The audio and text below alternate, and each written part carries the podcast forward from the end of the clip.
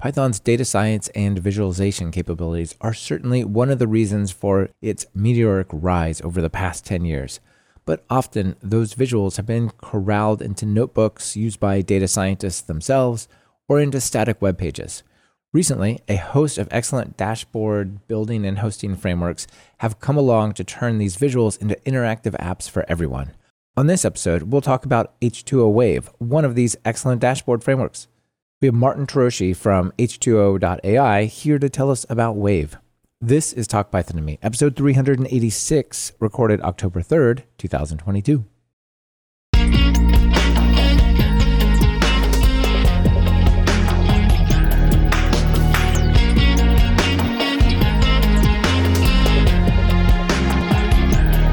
Welcome to Talk Python to Me, a weekly podcast on Python. This is your host, Michael Kennedy.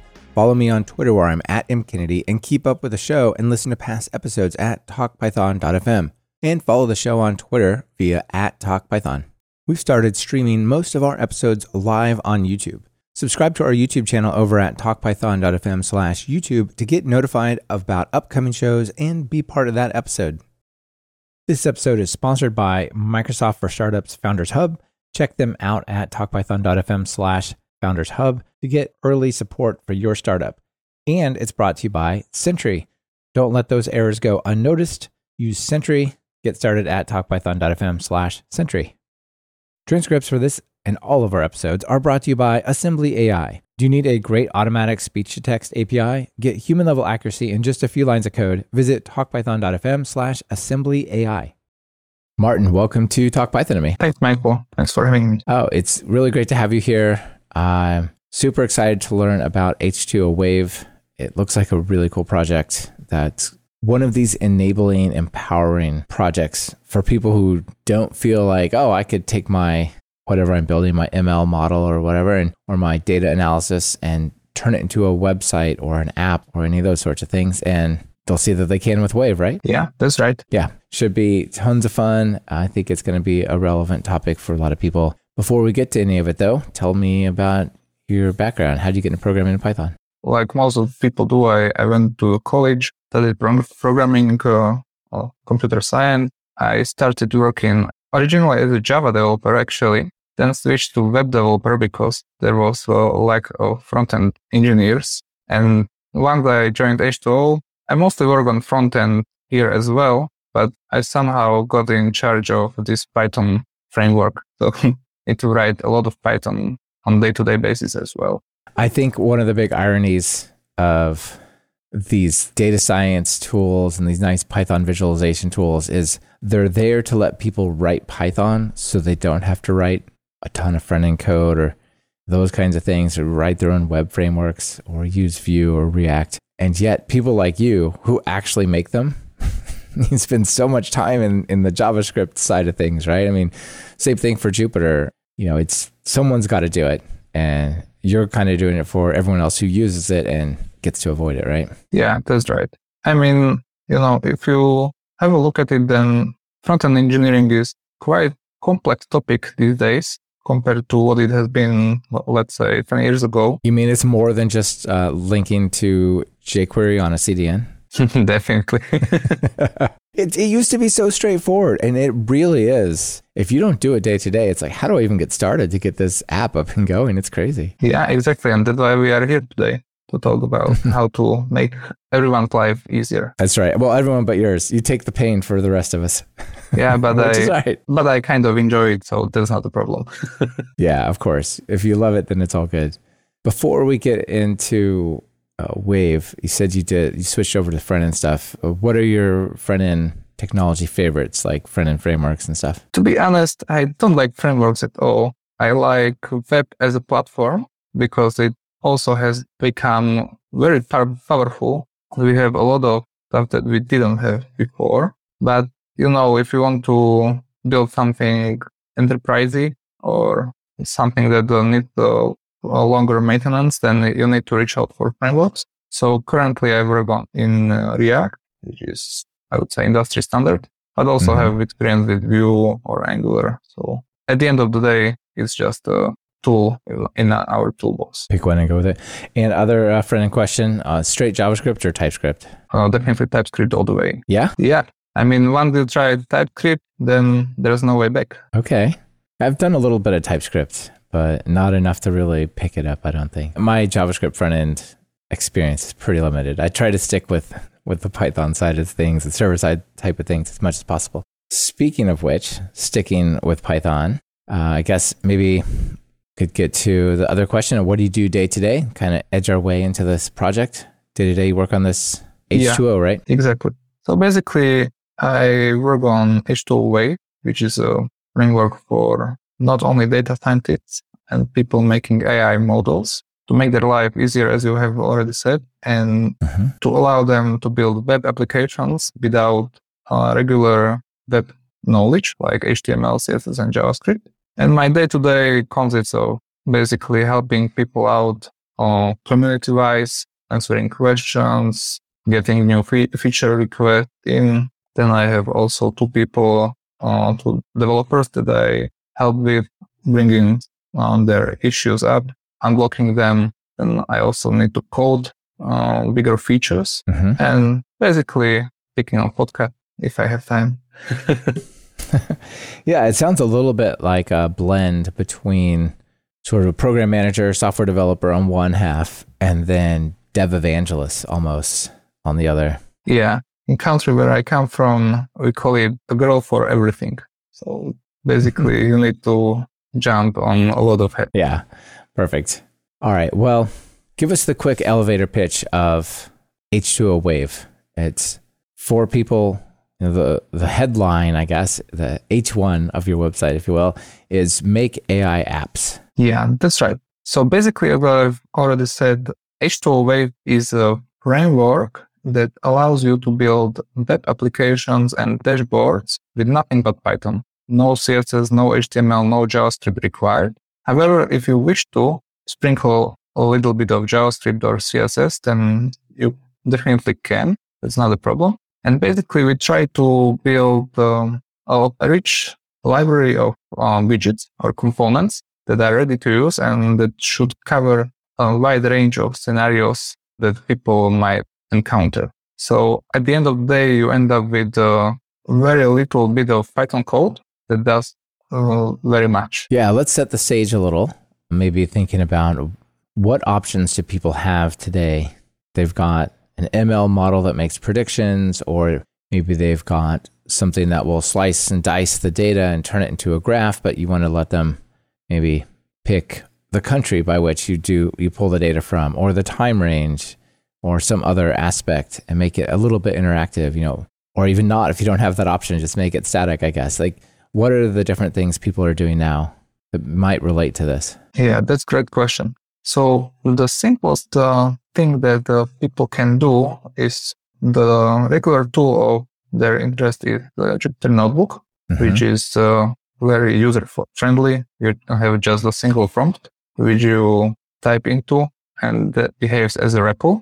And basically, what they get in response are just static images of graphs or whatever. And these then can be then copy-pasted as screenshots to either PowerPoint presentations or whatnot. However, this approach is, as you have said, somewhat static and can be not so engaging, let's say. So that's where web application come into play, which can sprinkle a little bit of interactivity. So let's say you have a sidebar that has various controls like filters or maybe some sliders that adjust auto values. And on the right side, you get your visualization interactively in real time. So this is something that's, that has more storytelling power, let's say.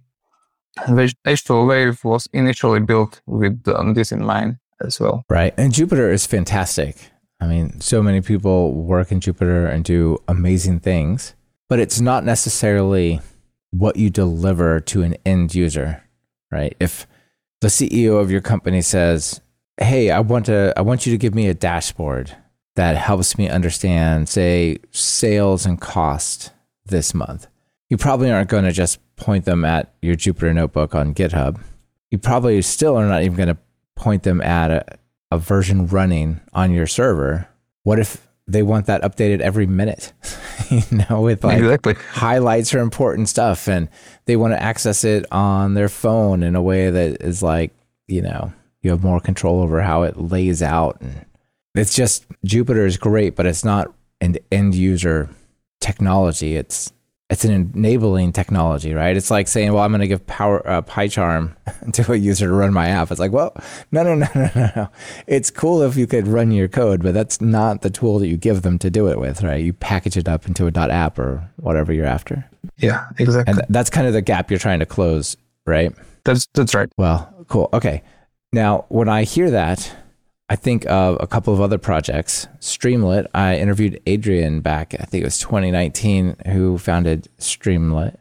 And Streamlit is about building these really simple dashboards, sort of interactive places where, say, on the left, you've got a few things you can change. And on the right, you might have some kind of graph, or you might get a 404 if you're clicking through the gallery right now. But this is in that realm. And then also Plotly Dash as well.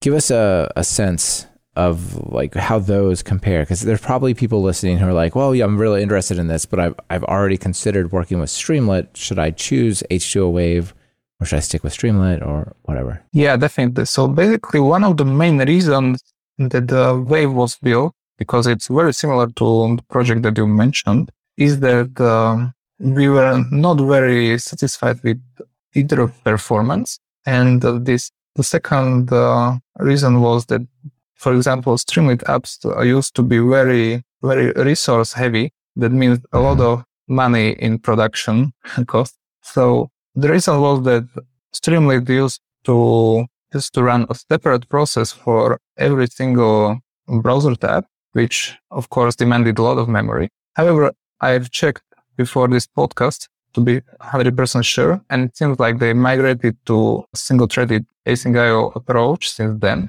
which is the same approach that, let's say, Dev or H2O Wave also follow. So this is not a differentiator anymore. The biggest differentiator is that H2O Wave has most features, let's say, most widgets to use. And we also haven't seen any, let's say, regular web application beyond these filters and sliders that change your model outputs. H2O Wave, we've seen like web applications that you would guess maybe only software engineers could build, not the data scientists. Right. So, for example, with Streamlit, what I often get, like here I pulled up an example that they have, some real-time text thing. And what you get is kind of this interactive, this one doesn't even have a sidebar.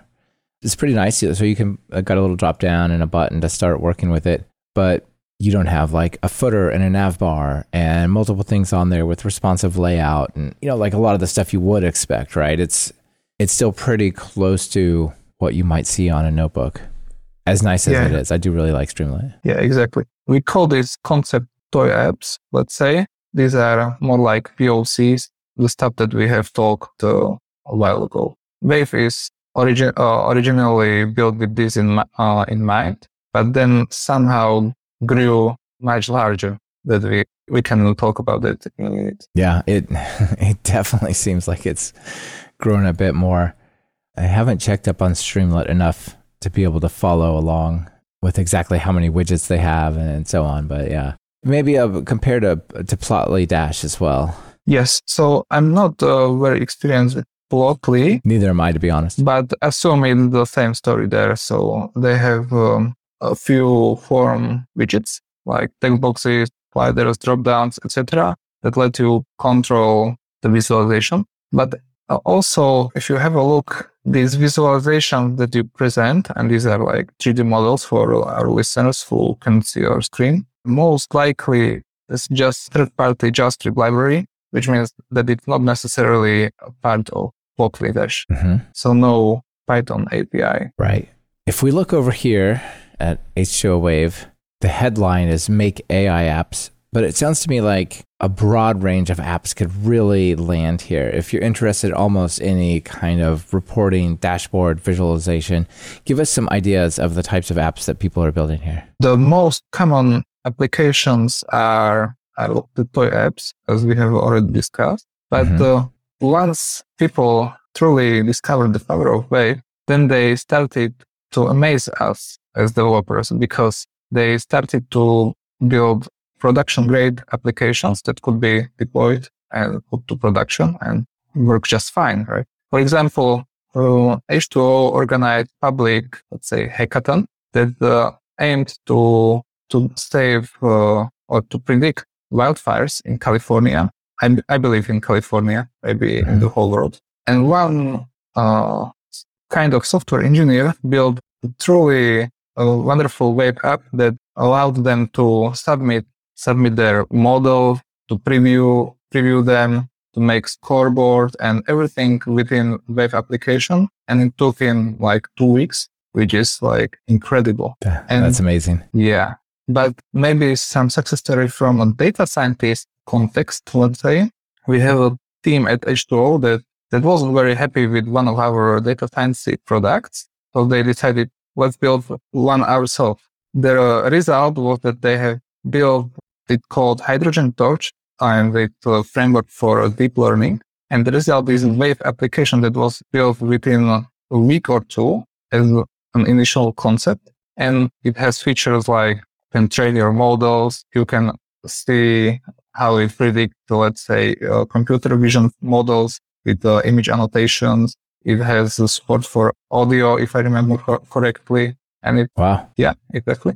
And it's simply just everything that you can expect from a regular web application. And that blew my mind, because the guys behind Hydrogen Torch are not software engineers. They are purely data scientists. They are even Kaggle grandmasters, for those who are aware of Kaggle platform. And they were able to build it themselves, which is that's mind-blowing to me. Hydrogen Torch. Okay. Yeah, I haven't heard of that.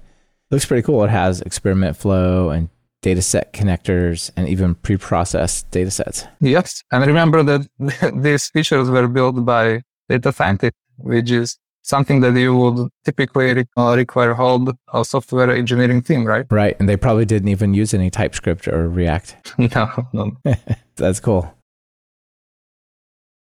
This portion of Talk Python to Me is brought to you by Microsoft for Startups Founders Hub. Starting a business is hard. By some estimates, over 90% of startups will go out of business in just their first year.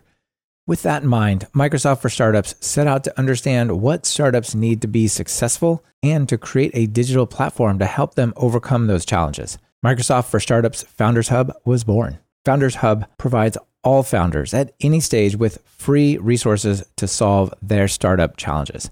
The platform provides technology benefits, access to expert guidance and skilled resources, mentorship and networking connections, and much more. Unlike others in the industry, Microsoft for Startups Founders Hub doesn't require startups to be investor-backed or third-party validated to participate. Founders Hub is truly open to all. So what do you get if you join them?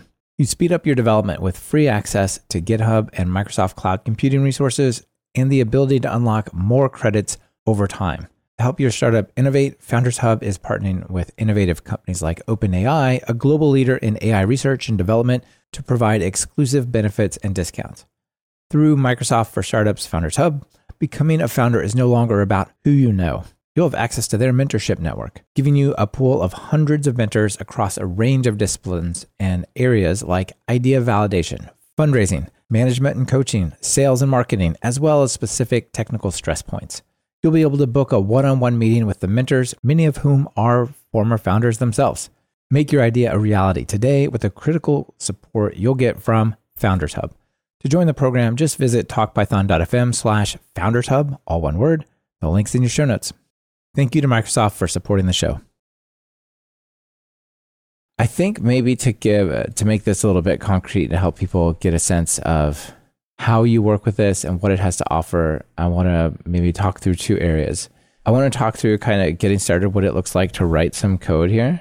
Also, maybe talk through some of the widgets, because as you pointed out, if you look through the widgets section, it's like a multi-level hierarchy of things, but there's several hundred widgets that you can use. So that's a lot to just be able to, write a few, one line of Python and bring in some amazing UI element, right? Yeah, exactly. But let's start with going through the tutorial. So we can talk through maybe a couple of these because I think they're a little bit interesting. They're all quite short. And I'll keep it simple because I know code on the internet is hard, but just to kind of give you a sense of like some of the moving parts. So in order to do any of this stuff, maybe we should also think a little bit about the architecture. Is you have a Wave server and you have Wave applications, right? You write these Wave applications in Python, but the server itself is like a Go centralized host, like MicroWhiskey or Gunicorn or something, but for Wave, right? Yeah, exactly. So basically, okay, as you have said, that there are two parts, Wave server and Wave application. Wave server is written in Golang, and it provides one of the highlight features, let's say, of Wave, and that is seamless integration with the OpenID Connect, which is authentication, let's say, authentication protocol, because most of your enterprise applications need to be secured somehow, right? And as a data scientist, you just don't want to and cannot do that yourself because it's security-wise, let's say. Yeah, sure. And even if you did, a lot of the OAuth flow requires you setting up certain endpoints, and it's tricky. Yeah, exactly. It's tricky even for regular software engineers. So that's why we provide this feature out of the box, and it's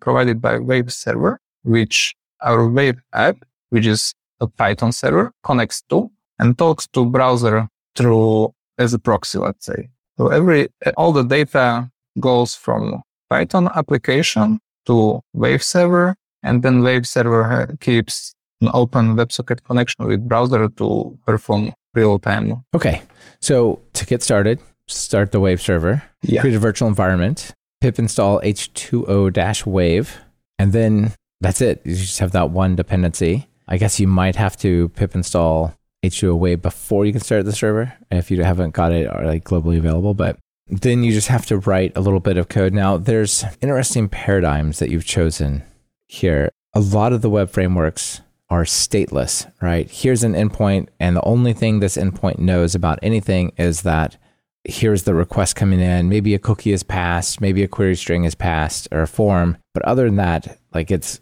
separate, unknown, unrelated, no history. And with these apps, it's a little bit more like a single running script that has a bit of a memory, right? Yes. So basically, a Wave has two concepts, let's say. One is Wave script. The other one is Wave app. And the difference is that Wave script is, as the name suggests, a script. So you write a Python code, you involve it like, let's say, Python hello world.py, not like you would do with the normal, regular Python script. And what that does is it converts your Python script Wave data into a JSON, sends it to Wave server, and keeps it there. So that means that your Python process is finished, and you only serve your data from Wave server to your users, which is much more performant than if you had to rerun the script for every single user as you would normally do. Yeah, okay. And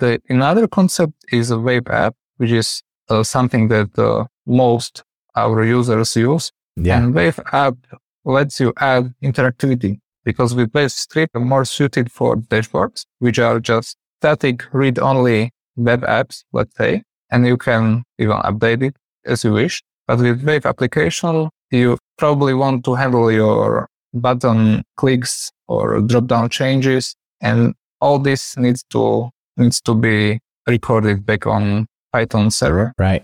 Yeah, you're going to trigger elements of the page changing and things of that sort.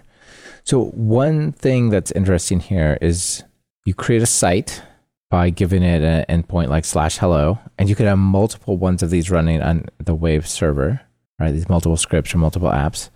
And then you start working with these widgets, and these widgets can be composable and hierarchical, and they feel a little bit like, almost like working with Flutter, right? You have these UI elements, and you might have like a layout, which has a grid, and into the grid, you might put a table, and into the table, you might put cards, right? You kind of build this up in code, mostly. You can use HTML and other templating languages, but Mostly you write it in code by, first, this example you have here, you just say, I'm going to create a UI.markdown card, right? Yes. So basically, the basic building block of be it script or apps is something called card. So if you want, in the example in front of us, you have specified UI.markdown card, which is, as the name suggests, a card that lets you display markdown and interpret it. And that's about it. You put your card into the layout. And that's it. Yeah, you also have the idea of basically a grid layout where you can position these cards to be in a certain offset and a certain size, right? So in your Hello World example, you have the position is box 1122, which means the top left and then too wide, too tall. Yes, exactly. So the box 1122 means column 1, row 1, and width 2 and height 2. We also support another type of layout, and that responsive layouts for more advanced users. And this grid layout is more like the simplest layout that we could write, but it's fixed. It means that it may not work well on every single screen. But if you want, if you want more responsiveness, then definitely go for responsive layout, which is based on Flexbox. Right. So maybe it's 5 wide if you got a big screen, but if it's on a phone, they just all go vertical. Exactly. Okay. And let's see, what else do I want to call it here? All right, I think that one's pretty good. You also have this idea of editing your page from the REPL. So after you've run that, you can then just fire up Python and start working with it again. How does that work? It's mostly just for playing around. Maybe debugging. Yeah, maybe debugging. But I don't think that people will develop that way. It's just to show people it's really nothing but Python. No hidden concept, nothing like that. You can basically hit up your repo and work from there as well if you want. Yeah, but what's surprising to me is you can exit your Python script and then you can open the REPL, import the code, and then make some calls to it. And it actually changes the running code that I see, right? Yeah. Basically, the magic behind that is, if you notice, we have that page.save function, which basically what it does is makes a diff of what has changed from your previous save and send it over to the web server. And web server then deals with that and displays whatever changes you have made. So since this is a static file, effectively, it's just there's a singleton copy on the server that everybody's requesting. Exactly.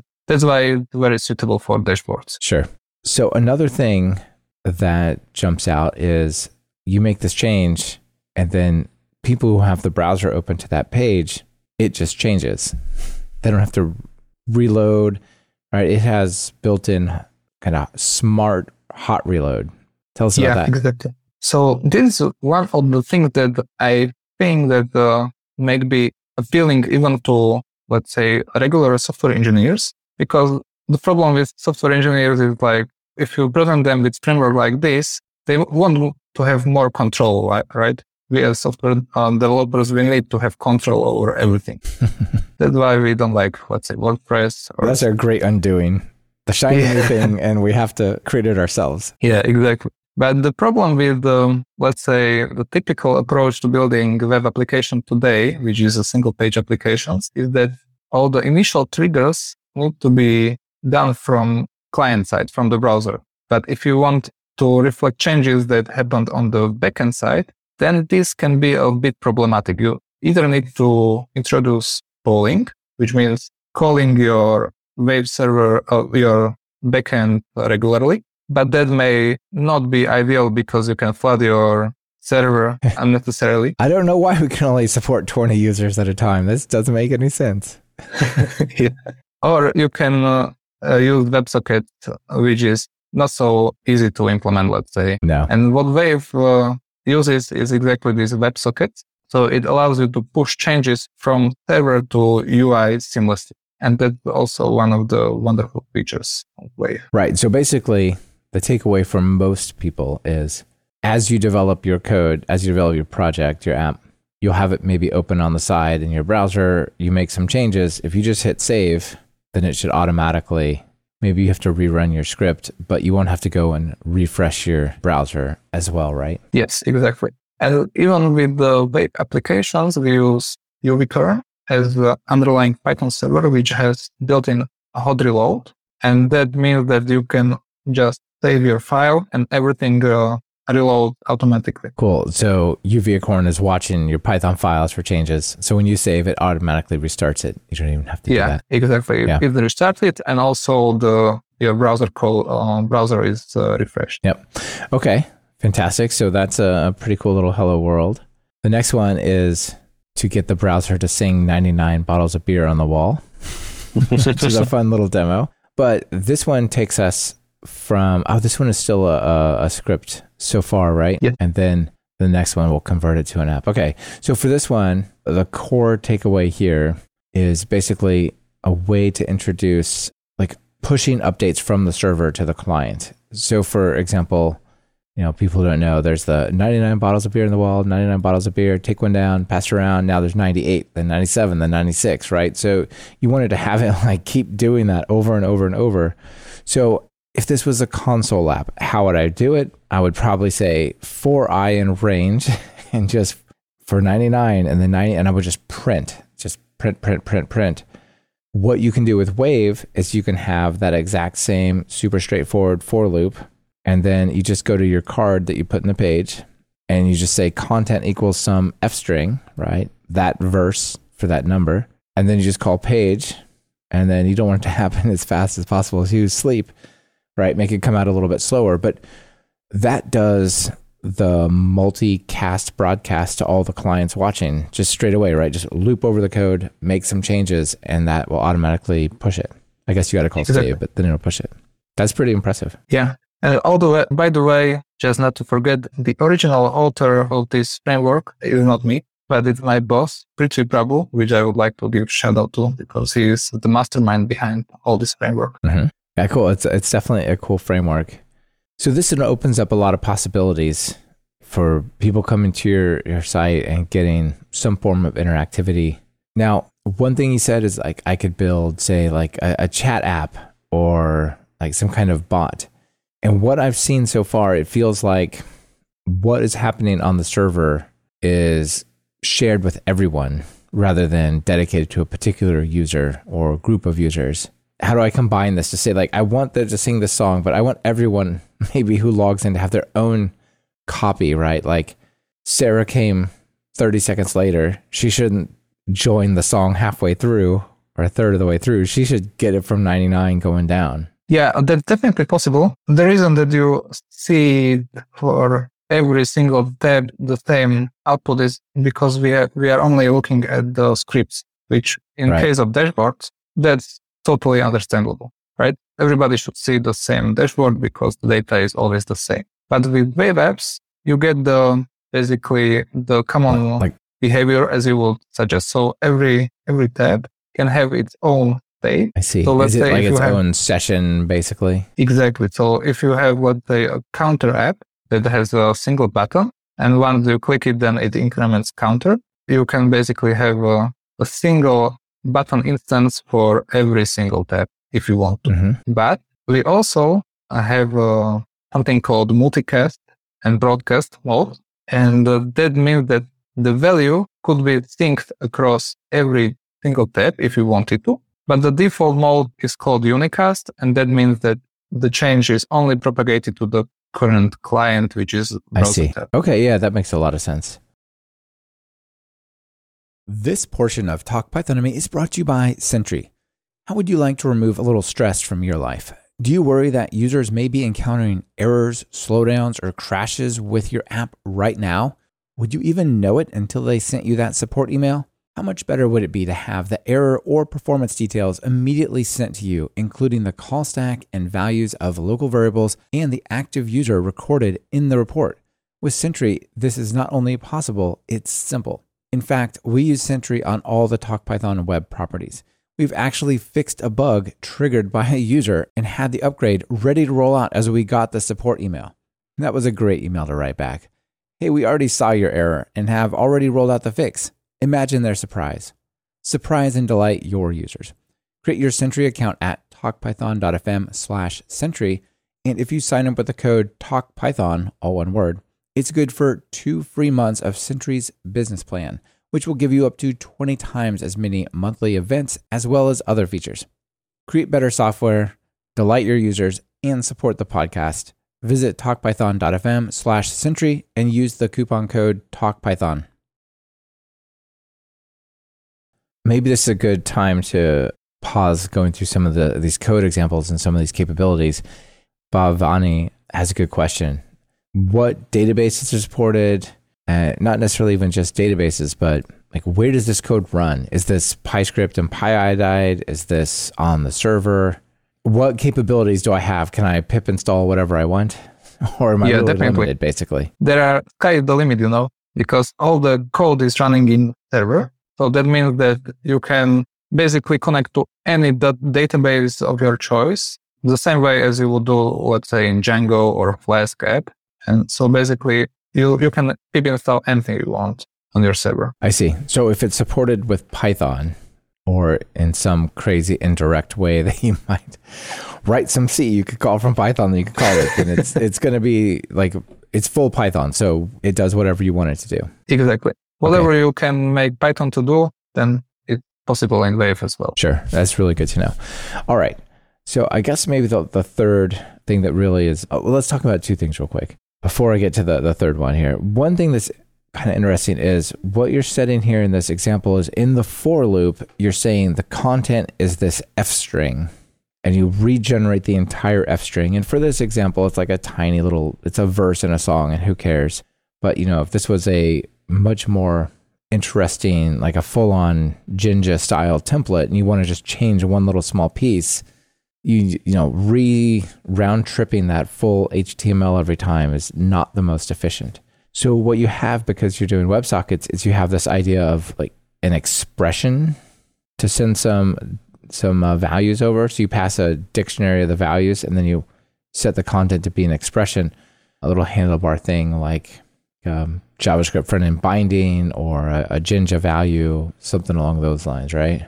Tell us about this and how that works. Yeah, so basically it works. Basically, what you always send just the difference. The tips or let's say deltas, what has changed to the UI. And once these changes are arrived to the browser, then React takes over it and renders whatever changes have come, right? So in this particular case, the first change would be the whole string because there is nothing else there. It would be rendered, but all the subsequent updates will only contain changes in the form of dictionary values, which is much less to care about on the network bandwidth side. And once these values arrive, then React again takes over and does its magic and updates the UI correctly. Yeah, that's really neat. So really great way to be super efficient just by setting some values like on your card.data. Whatever you want to call it, and then call save, and those correspond over to your expression, right? That makes up your template. Yeah, and that's even more important in our domain because data scientists usually have a lot of data, extremely a lot of data.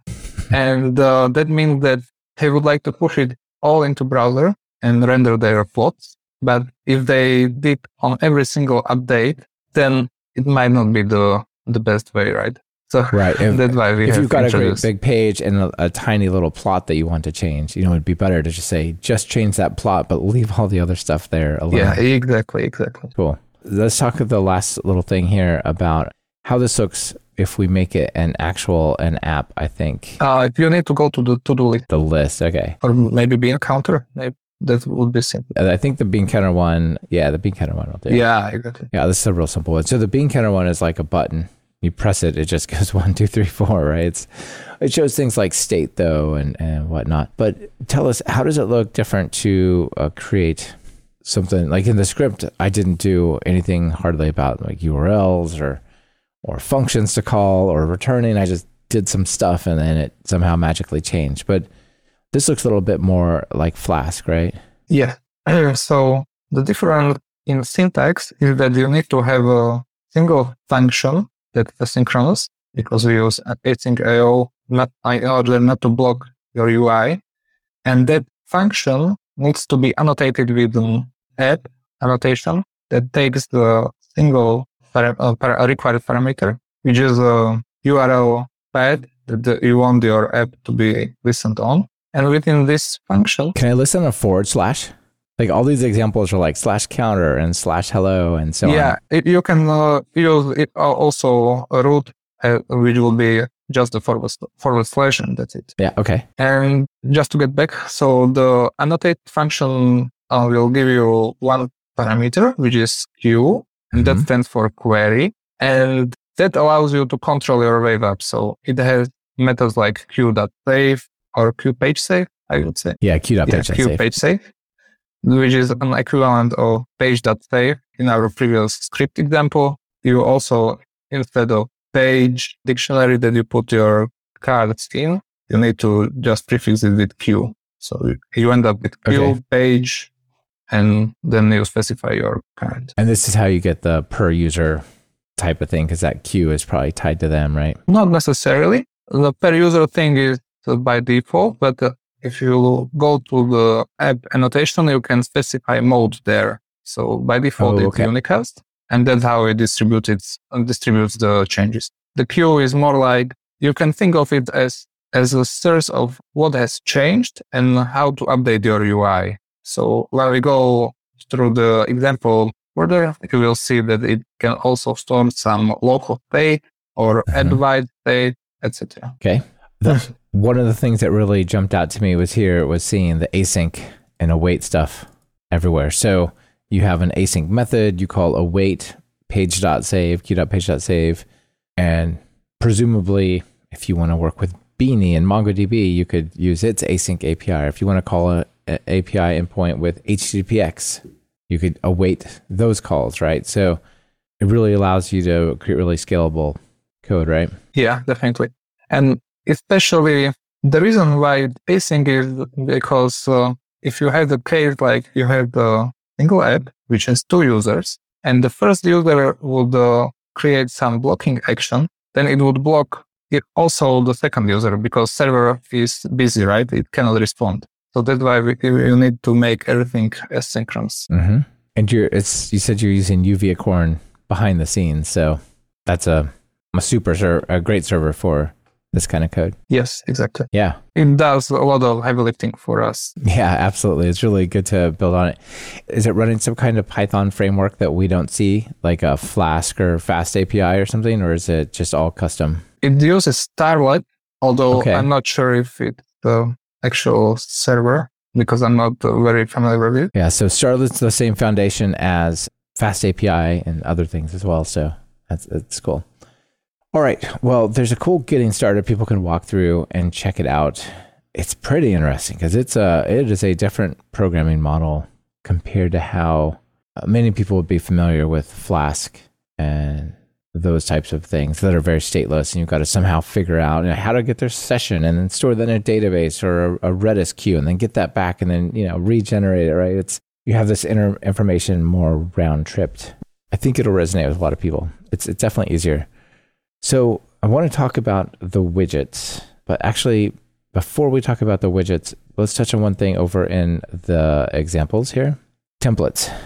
So when I write traditional web applications, let's call them, I'll create an HTML file and I'll probably use some template language like Chameleon or Jinja 2 or Django templates and pass a dictionary over there. But I mostly think about what's on the page by structuring an HTML file that has CSS and JavaScript and placeholders for my things to go into and loops and that sort of thing. Is there a way in H2O Wave to have some kind of template like that? Definitely. Okay. Although we do not encourage it very much because we usually tend to think about using your custom HTML as an escape hatch, let's say. Mm-hmm. And we try to provide you with Python APIs whenever possible. But if you really, really want, there is also HTML templating if you need to. And that's also work the same way as we described the script data update. So it takes one dictionary with the values and then an HTML with the templating language. Right. Does it do the partial updates based on that as well? Or does it round trip the template, the whole thing? Do you know? I'm not sure about that one, but I would say it also is capable of partial updates. Okay. So basically, the examples that you have here are you have a little tiny fragment, like a fragment of HTML that'll go onto the page, and then that's the template. Sounds a little bit like Vue components and that style. Yeah. And we put the code and the markdown a little bit together. Yeah, exactly. And maybe one more interesting thing to note, because the app that we are currently looking at is called H2O Wave Tour, and that also a Wave app in itself. So you can see it looks nice, even though you have a smaller screen. And it's a perfect example of what Wave is capable, because all the code that we see in front of us is rendered in VS Code editor, which is called Monaco editor, and that implemented via incorporating custom JavaScript into Wave. So that means if you really need to include some third-party libraries in JavaScript, then we got you covered as well. That's really awesome. Yeah, so this H2O Wave Tour lets you run the code locally and explore it and search through the different examples, which is really fantastic. So if you go to the website, there's a getting started that shows you how to get this up and running. What we get is a navbar across the top, and then like a drop-down combo box and a next previous button. On the right side of the page, we have the rendered output that's live. And then on the left side, we have the code that makes it happen. So what you're telling me is that little square on the left pane of my two-pane window, that's basically VS Code? Yes, you can edit it. You have even snippets. Oh. So if you can try to type into it, hit W and let's say button, or maybe not. Maybe I remembered wrongly. Maybe my ad blockers make it angry as well. You never know. Okay. But yeah, that's cool. Yeah, you get like highlighting and indentations and yeah. You can edit it, and your changes should be reflected on the right side as well. Yeah, kind of interactive. Yeah, you can just sit there and edit them. That's a really cool way to play with it, right? You know, you have stuff that'll say take you to Replit or whatever. And there's all these panes like, well, okay, what do I click to actually make this show up, and where's it supposed to go? This is a really cool way to explore, I think. Yeah. Okay. So the thing I wanted to talk about was these templates. So there is some way to do little bits, but it sounds to me more like it's a little bit this component model, like this little section, this card that we're going to put somewhere on the screen. Here's its little fragment of HTML that is an expression that goes with it. Yeah, that's right. Yeah. Very, very neat. The other one that's pretty nice is Markdown, right? You have nice support for just Markdown out of the box. So I think that's great. You have there's hundreds of examples, and so people can go play with it, but there's a couple for the different how Markdown gets applied and used. Let's see. Another thing, you know, you talked about, you told me to type like W button and hit and tab. So that's part of one of the code extensions or plugins, depending on the editor you're using. So you have VS Code and you have PyCharm plugins that allow us to create things like if I got a form or something, right? I could type like wform tab and it would go potentially create, you know, some kind of UI element instead of me having to do that, right? Or if I want to get a scaffold up a starter application. Yes. That's right. So we have VS Code extension and PyCharm plugin, which have the same features. And the features are, one is code snippets or templates that allow you to streamline your typing a little bit. So you don't need to think about what are the possible attributes in the button, for example. You can just, there is a nice little demo. So you can just type W underscored and your card name, and it will basically give you all the code that is needed. And the second part is an advanced autocomplete, because most of the stuff in Wave is based on dictionaries, which are dynamic in their nature. So there is not much that the type system can infer. So we help with that a little bit as well. Yeah.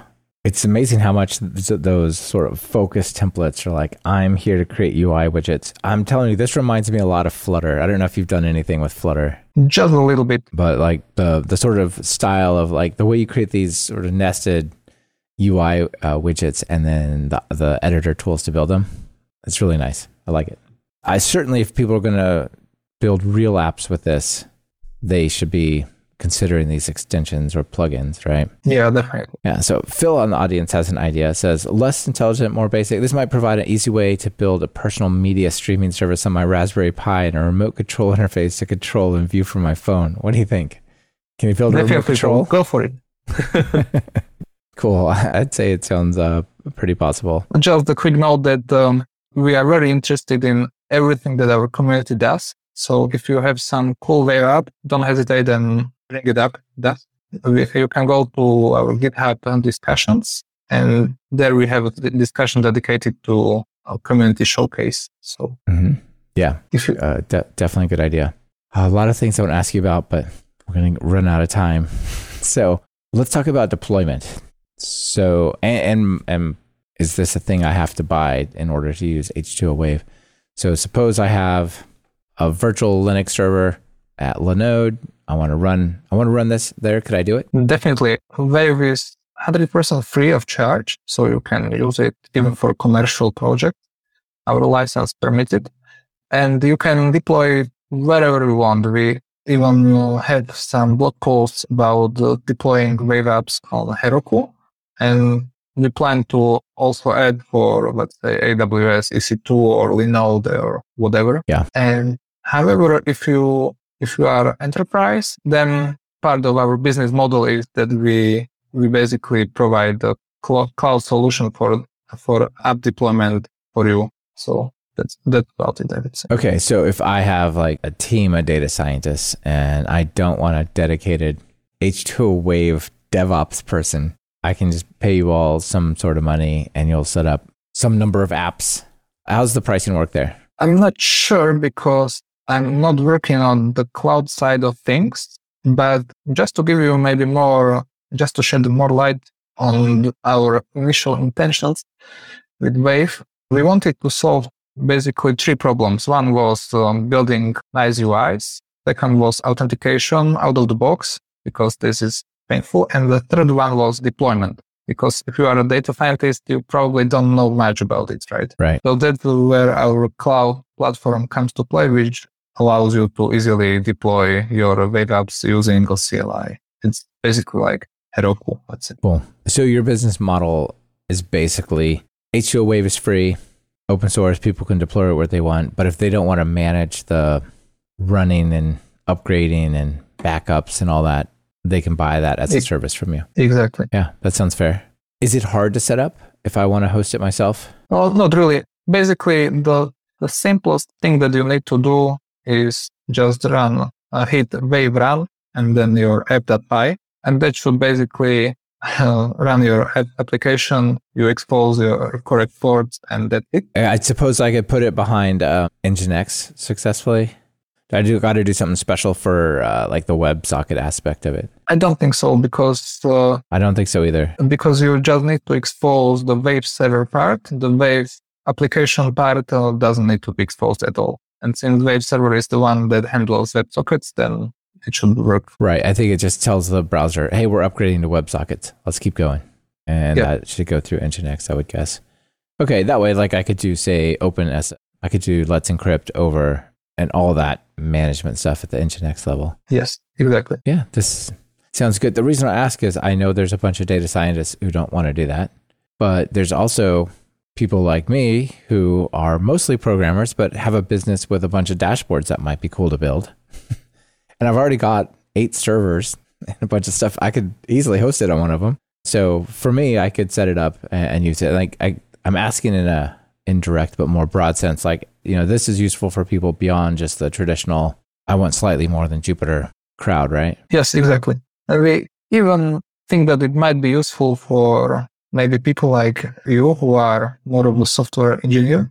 My boss likes to say that we would like to compete with Django, although it's not really direct competition, let's say, I would say, because Django requires you to know HTML and CSS and JavaScript, whereas we don't. But at the people side, we want to target also Python developers. Sure. If you're doing pure HTML, Django serves up, you can start bringing in designers and front end people, right? There's a different kind of app that often gets built, or can be built, but especially if you're talking about businesses, 80% of the apps that they actually build are just like forms over data. I need to see what's in the database, select a thing, filter a thing, click, do something to it. And that's the entire app, right? And it sounds like these wave apps might be a good fit for, it doesn't have to look like Airbnb landing page. What it needs to do is show me this stuff and let people get to it quick and select them and make some actions real quickly, right? Without spending weeks to do it. Exactly. Would it be good for those kind of apps? Definitely. We also have success stories related to that, because we had some, let's say, product people with some engineering skills or end skills. They needed some, let's say, small internal app that would allow them, for example, to bring people to give trial access to people to our cloud platform. And this needed to be done by backend developers before, because there was no infrastructure supporting it. So one of our product managers went ahead and built a web app that did exactly that. It listed all the pending trial users and allowed you to basically give them access. And that's it, right? It's a very small application, but it was built in no time with a tremendous value. Yeah. So definitely. And you have all the widgets you need. You've got buttons. You can type in various things. You can sort of build up this interaction, right? You've got drop downs and search and the make it happen type of buttons. Do you have a grid? Yes. It's called Table, if you will search for it. And it's like one of the... I'll do the table search. There you go. Yeah. And basically, this is one of the fundamental components for data scientists, right? Because you want to showcase your data sets, and this is like the perfect component for it. Mm-hmm. Yeah. Even have little cool circular progress bars, those are really nice looking widgets.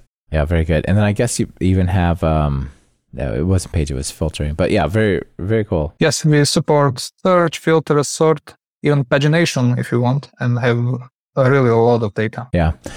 We didn't even really get a chance to go through all the widgets, but you've got most things I can imagine you'd want to use to build an app. You've got a color picker, you've got choice groups like a radio button, I'm presuming. You've got images, you've got file upload. Do you have a video player? Not yet, but it should land soon, because we are working on a video annotator component, which should basically be also usable as a video player. Okay, so you have a text annotator, and this would be the kind of same thing, and also an image annotator. That's on the ML side, where you say, here's the thing I'm going to feed my model. Tell it that this is a person and that is a cat. Don't let it think the cat is a person or whatever, right? Yes, exactly. Okay. Yeah, cool. So you'll probably have the video player as a building block there, right? Yes. That sounds fun. Okay. Any other widgets you want to give a quick shout out to? Like I said, there's a whole host of plotting. I guess also you can integrate with things like Altair and Plotly and Matplotlib. You don't have to stick with just your widgets. Yes, and you can even go to overlay sections, and we have things like dialogue, sidebars, etc., notification bars, whatever you can think of. Nice. And if there is something that you need and is not there, you can always file a feature request. Yep, and that'll land on your desk or on your screen. Definitely. Yeah, you'll think about it. Perfect. Well, it certainly looks like a capable platform, and the ability to take it and just go run with it and deploy it. Pretty excellent. And if people out there and they don't want to deploy it, then you have a business for them. Business offering. Yes, that's right. Yeah, very cool. All right, real quickly, because like I said, we're getting short on time. Two things. Let me pull up the actual app here. So you have themes, right? If you There's like 5 or 6 different ways in which your site can look, and you can just apply a theme, or you can create custom themes, or if you want to go crazy, you can actually include custom CSS, right? Yes, but you probably most likely don't want to do that, but if you want to, you are free to go. Okay, yeah, there's a way to create a UI widget that is a meta head element, where you can say, include this JavaScript either off your server or off a CDN or CSS, yeah. And also, the other thing I want to touch on is JavaScript support. Yes. So basically, we support arbitrary JavaScript as well. You just include your script as if you did in, let's say, Django or whatever, all these other server-side frameworks, you are good to go. The example should be called inline script or script, if you, whatever you wish. There we go. How about this one? Yeah, so what's interesting is there's a way to set up in JavaScript to push back into the Wave app and trigger that function to run with new arguments, right? Yeah, exactly. So that's how you can basically bridge the gap between JavaScript and Python. Mm-hmm. You can send your data back to Python. Yeah, so you just say in JavaScript, you just say wave.emit and the event and then, you know, arguments basically, right? Exactly. Okay. It's always nice to have these escape hatches, you know, like it's 85% of what I need. I just need a little bit something different here. And if I could just put two lines of JavaScript, I know I could get there, or I need to style this just a little bit differently. Yeah. Exactly. Cool. All right, Martin. Well, very cool project that you're working on here. Congrats on getting it out there. It looks like it's pretty popular. People are definitely digging it. And also, I love the Command K stuff that you have here on your homepage where you can just instantly jump in and like search around. That's pretty cool. But 3,000 GitHub stars looks like a cool framework. Not exactly a direct head-to-head competitor to Django and Flask, but not that far off either, right? Not yet, but let's hope that one day. Give it a year or two, huh? Okay, cool. I love it. Yeah. All right, now before you get out of here, got the final two questions for you. If we're going to write some code, what editor do you use? I prefer VS Code, the wonderful Vim extension. I cannot live without it anymore. Mm-hmm. However, I do think that PyCharm has much better language support. I prefer VS Code because I need to jump between multiple languages. Cool. Got it. And I'm sure that you run the Wave extension or plugin there as well, right? Yes, of course. Of course. And the notable PyPI package, something you find interesting or you want to recommend? There are many, of course, but maybe one that I would like to give a shout out to is Playwright. And basically end-to-end testing framework, something like Cypress. I found that it can be used for much more than just end-to-end testing. We use it for visual regression testing. We use it for generating our imagery into documentation. And I have even done some load tests using that as well. So it's a pretty versatile tool. It's like the new Selenium, sort of. Exactly. Yeah. I did interview Andy Knight 3-4 months ago about this. Playwright is really neat. But I had to do visual testing or testing where I kind of interact with the UI. Definitely what I would pick these days. Yeah. Excellent. All right, Martin, final call to action. People want to get started with Wave. What do they do? Either go to our docs, which is wave.h2o.ai, or they can start on our GitHub repository and they will find their way there, I believe. And maybe just a quick note, we are participating in Hacktoberfest. So if you feel like you would like to contribute to open source, then you are more than welcome. Nice. Okay. I'm sure a lot of people are familiar with Hacktoberfest, but maybe some aren't. What's the story there? So basically, Hacktoberfest is a month-long celebration of open source, and it encourages people to contribute back open source. And if they do 4 valid pull requests, then they might be eligible for a swag or a t-shirt. Cool. And it is October, recording on October 3rd. So awesome. Get out there and be part of it. That sounds fun.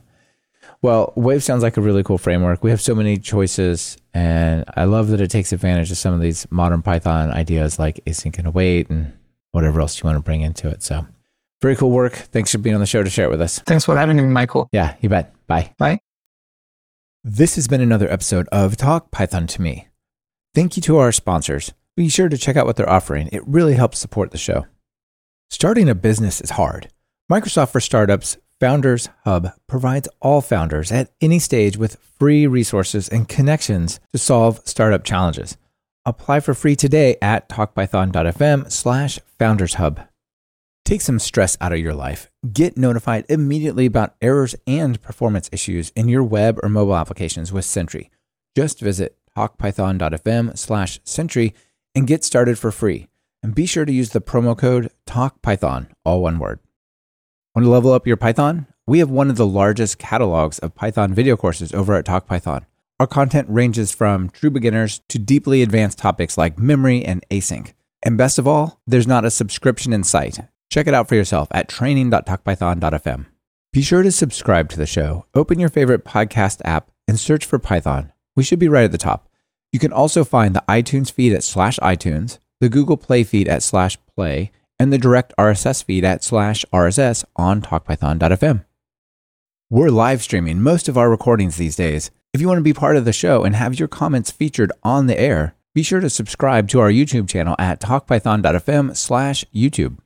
This is your host, Michael Kennedy. Thanks so much for listening. I really appreciate it. Now get out there and write some Python code.